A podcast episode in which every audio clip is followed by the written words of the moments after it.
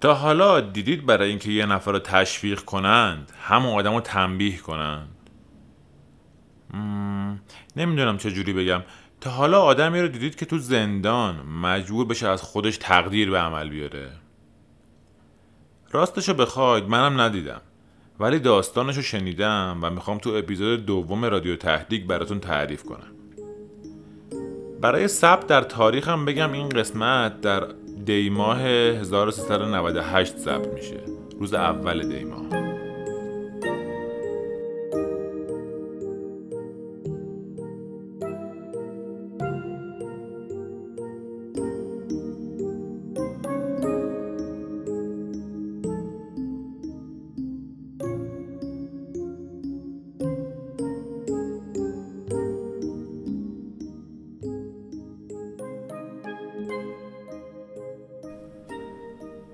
قبلش یه توضیحی راجع به پادکست بدم.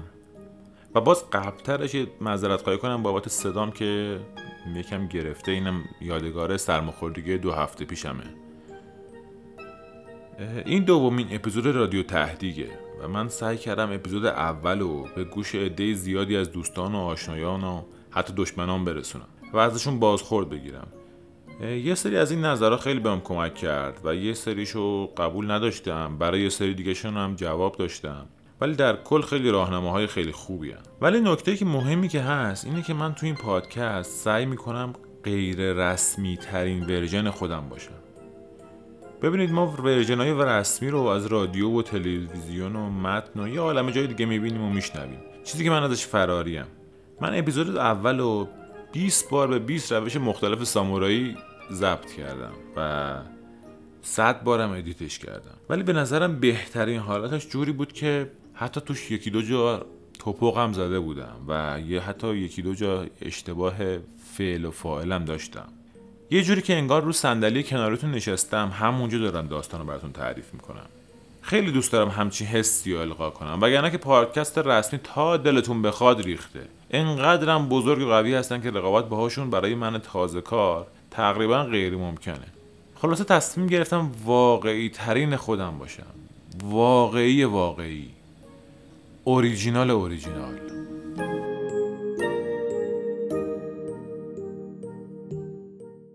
چند وقت پیش اتفاقی مقاله از جیجک میخوندم. محض اطلاع بگم جیجک از فیلسوف معاصره و نظریه های جدید و جالبی هم داره. قیافش خیلی شبیه حمید رضا صدر خودمونه و دقیقا مثل خود استاد در سینما و روانشناسی و بقیه حوزه های علوم انسانی هم دستی بر آتش داره. خلاصه تو اون مقاله یهو یه تیکه از یه داستان یه آدم خیلی جالبی و اسپورد همون لحظه کنجکاو شدم و رفتم تهوتو ماجرا رو در آوردم و متحیرتر شدم. داستان ما داستان جوز بود. جوز معلم بود. خب معلمی شغل انبیاست. ولی نبی بودنش بیشتر از جنس جرجیس پیامبر بود. نه خب بذارین کمی برم عقبتر. جز در 18 اسفند 1280 شمسی به دنیا اومد. توی شهر کوچولو به اسم دربتینچی توی شمال غرب اسلوونی نزدیک مرز اتریش و مجارستان. اصلا دقت کردیم ما چقدر کم در مورد اسلوونی می‌دونیم؟ من که به غیر از اینکه تو اروپای شرقی هیچی نمی‌دونستم ازش. حداقل تا قبل از اینکه با این داستان آشنا بشم. کلا دو میلیون جمعیت داره و از 1323 تا 1369 شمسی جزو یوگسلاوی بوده. مثلا الان رئیس جمهورش کیه یا مثلا نظام حکومتیش چیه؟ کلا این شرق اروپایی ها کشورهای عجیب زیاد دارن. حالا فعلا اینها رو می‌ذاریم برای بعد. برمیگردیم به جوز دهکده دربیتینچی ظاهرا دماوند اسلوونیه. یعنی سیبش خیلی معروفه. اوایل قرن بیستم میلادی یعنی همون عنفوان کودکی جوز جورانچیچ سه تا ایده بزرگ انسانگرایانه به جای ایده اصلی خداگرایانی که تا قبل از اون خیلی گسترش داشت بسات خودشون داشتن تو حیات دنیا پهن می‌کردن. اولیش سرمایهداری بازار آزاد بود دومی ناسیونالیسم و سومی سوسیالیسم. ناسیونالیسم یه مدت کوتاهی با قدرت گرفتن آرمان نازی بالا رفت و البته خیلی هم زود استخونش سخت در هم شکست. مارکسیسم ولی بیشتر دووم برد و تا آخرای قرن داشت جلوم می‌داد. و خب سرمایه هم که همچنان در خدمتش هستیم و یا اون در خدمتمون هست و یا حالا هرچی اوایل قرن ایده کارل مارکس داشت تازه زمزمه هاش بیشتر شنیده می‌شد و کم کم جاشو بین مردم باز می‌کرد. البته لایک خور این ایده بین کشورهای شرقی بیشتر ملس بود. اسلوونی هم از غربی ترین شرقی هایی بود که این ایده رو پسندید و پروموتش کرد. جز تمام کودکش همین حرفا رو دور برش میشنید. و خب اگه آب هم به مدت طولانی روی سنگ بریزی بالاخره سوراخش می‌کنه. جز که دیگه از پوست و گوشت و استخون بود. اون موقع هم خیلی مرسوم نبود ولی جز به خاطر علاقش به آموزش می‌خواست درس معلمی بخونه و خب تو دهکده کوچکشون همچین جایی نبود. بنابراین دست به یه مهاجرت زد و رفت ماریبور واسه تحصیلات. همه بدبختی هم از همین تحصیلات شروع میشه. ماریبور دومین شهر بزرگ اسلوونیه و شمال شرق کشوره. یه رودخونه دراوا هم ازش رد میشه. خیلی رودخونه قشنگیه. و همیشه هم گفتم شهری که به آبای آزاد دسترسی داشته باشه تو نقطه شروع همطور سه هیچ جلوه. موقع تحصیلاتم از ایده های سوسیالیستی چه از طریق استاداش و چه از طریق مطالعات شخصیش غافل نشد.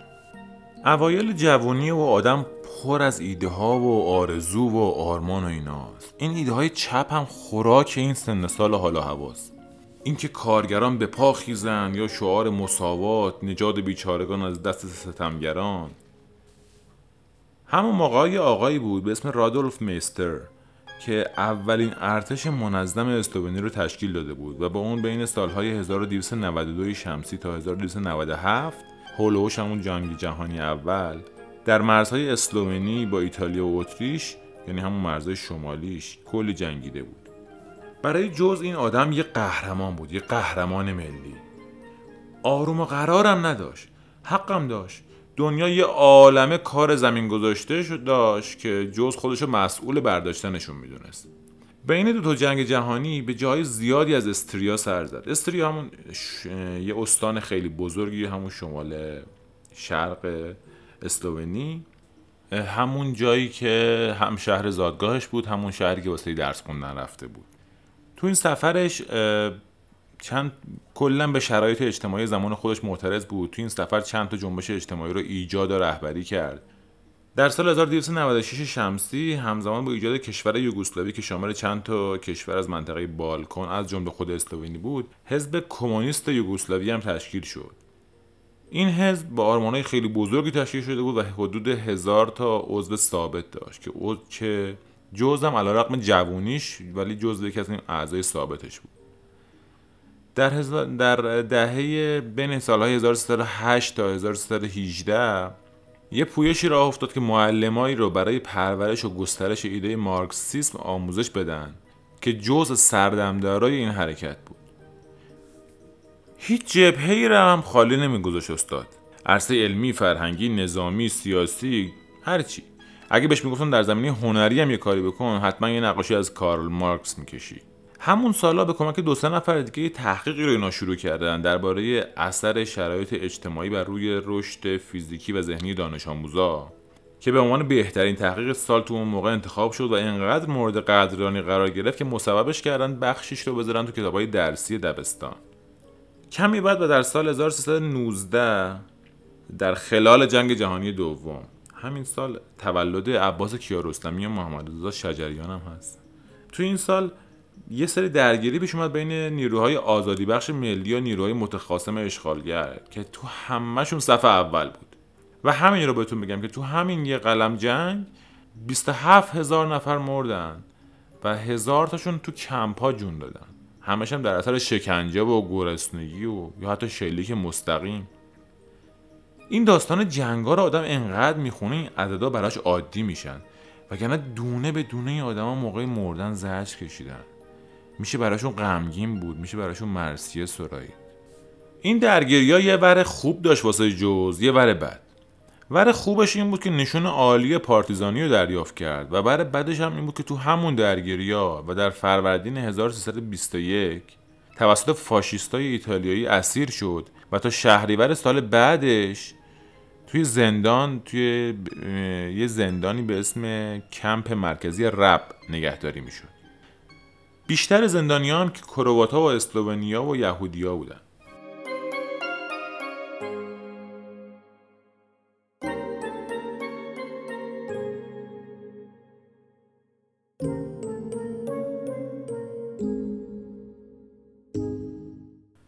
این زندان زندان خیلی خوبی بوده. سوالی که پیش میاد اینه که زندان خوب چه زندانیه؟ جوابش یه سوال دیگه است. اینکه زندان خوب واسه کی؟ زندان یا زندانبان؟ جواب این سوال خود به خود وضعیت اون زندون رو نشون میده.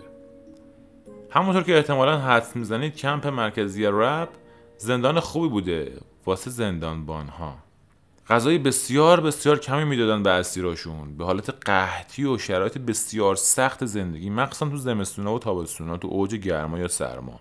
تو همون سال 1200 نفر شامل 100 تا بچه زیر 10 سال تو اون کمپ جون میدن. جوز ولی جون سالم به در می‌بره.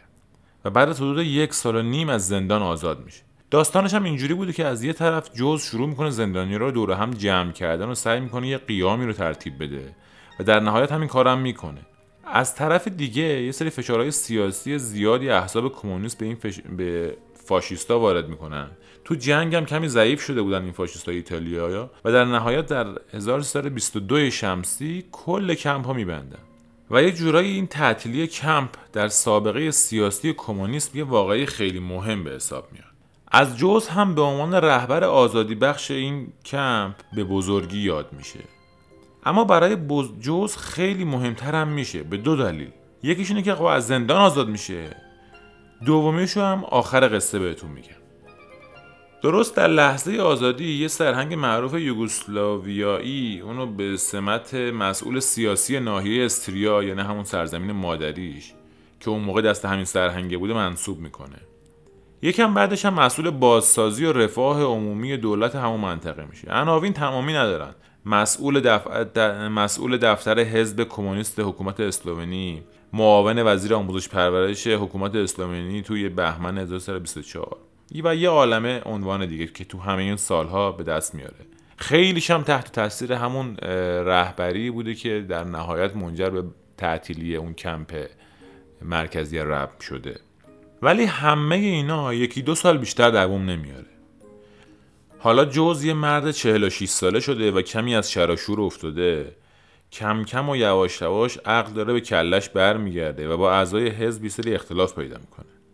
در سال 1326 از حزب ترد میشه و ترد شدن از حزب یعنی مخالفت با آرمانهای والای مارکس و همین به اندازه کافی جرم بزرگی هست که یه آدم حتی با نفوذ رو به اردوگاه کار اجباری بفرسته. به جزیره گلم.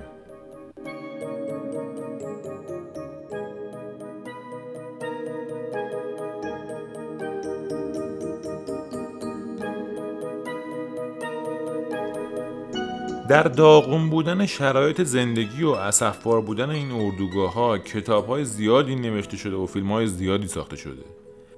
همینقدر بگم که آدم از شنیدنش اگر از غم و غصه بمیرد رواست. شبیه چیزاییه که تو کتاب مجموع الجزایر گولاک نوشته شده. اونم راجع به اردوگاه های کار شورویه. گولم یه جزیره تو دریای آدریاتیک نزدیک ساحل کرواسی که توش مطلقا هیچی نمیرویه. هیچی یعنی واقعا هیچی. به معنای واقعی کلمه لمیزرعه عکساشو ببینید. حالا بعدا می‌ذارم تو اینستاگرام رادیو تهدیگ با همین عنوان اگه سرچ کنید پیداش می‌کنید. به خاطر جنس خاکش احتمالا. اینجا رو دفتر حزب کمونیست به تابعیت از استالین به اردوگاه زندانیان سیاسی تبدیل کرده بود. عوض همه سختگیری ها تو مجامع کمونیستی یه چیز اونجا خیلی آسون بود. زندانی سیاسی شدن. این کار آسون ترین کار دنیا بود. شما کافی بود نیم درجه افکارت از افکار استالین بزرگ زاویه پیدا کنه. دیگه کار تمام بود. جوز در سال 1327 شمسی به جزیره گلم برده میشه و اونجا پنج سال میمونه یعنی تا 1332 شمسی همون سال کودتای ما. اما قبل از آزادی اتفاق خیلی جالب میفته استالین دستور میده به مناسبت دهمین سال آزادسازی کمپ مرکزی رب که قبلا بهتون گفته بودم به عنوان یک نماد حزب کمونیست شناخته شده بوده یه بنای یادبود بسازن. از کی؟ از فرمانده اون قیام معروف. که کی بوده؟ جوز جورانچیچ. بعد با خودشون میگن که خب تو شرایط حساس کنونی که بودجم ته بودجه دونمون نمونده با چه نوری این بنا رو بسازیم؟ چیزی که مفت کارگر مجانی تو اردوگاه های کار. از کجا بیاریم؟ از جزیره گلم. کیو بیاریم؟ خود جوز رو بیاریم با چند نفر دیگه دوستاش.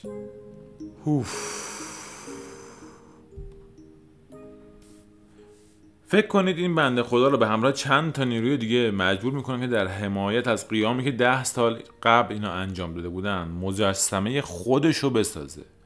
اون هم به صورت بیگاری. این تنز تاریخ قشنگ بذارید این آخرش رو از روی ترجمه مقاله خود ژیژک بخونم براتون سرنوشت جوز جورانچیچ یک انقلابی پیر کمونیست اسلوونی به عنوان یک استعاره عالی برای پیچش استالینیسم است. در سال 1321 هنگامی که ایتالیا کاپیتالاسیونیسم را اجرا کرد آنشیش رهبری شورش زندانیان یوگسلاوی را در اردوگاه کار اجباری رب به عهده گرفت و در نهایت دو هزار زندانی گرسنه دست خالی 2200 سرباز ایتالیایی را خل اصلاح کردند. بعد از جنگ جهانی او اسیر و به جزیره گلم یکی از اردوگاه های کار اجباری کمونیست فرستاده شد. وقتی آنجا بود در آنجا به همراه چند تن دیگر از زندانیان به عنوان کار اجباری مجبور شد به مناسبت دهمین سال قیام رب به عنوان زندانی کمونیست در همان زندان یادبودی از خودش بسازد. اگر عدالت شاعرانه حداقل تا حدی عدالت شاعرانه معنی خاصی داشته باشد آیا نمی‌تواند سرنوشت این انقلابی یا حتی سرنوشت کل مردم زیر سلطه دیکتاتوری استالینیستی باشد؟ میلیون ها نفری که ابتدا قهرمانانه رژیم سابق تزاری روسیه را نابود کردند و سپس به بردگی رژیم جدید کمونیستی در آمدند و در نهایت مجبور شدند که از گذشته انقلابی خودشان مجسمه بسازند.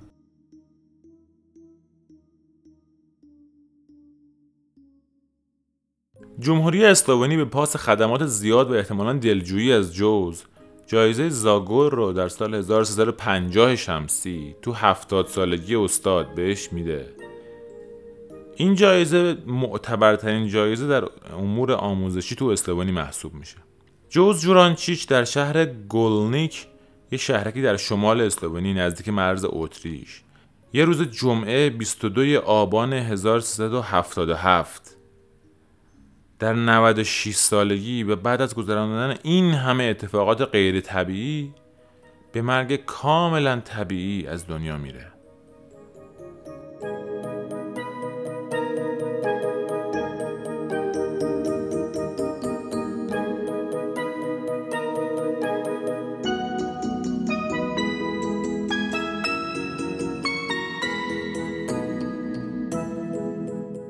اپیزود دوم رادیو تهدیگ رو که داستانی از شرق اروپا بود رو شنیدید. من محمد امین هر بار در رادیو تهدیگ قصه عجیب غریب آدمای واقعی رو براتون تعریف می‌کنم.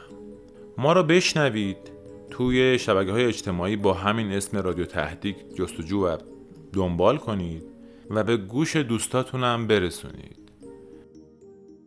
دمتون گرم و ممنون.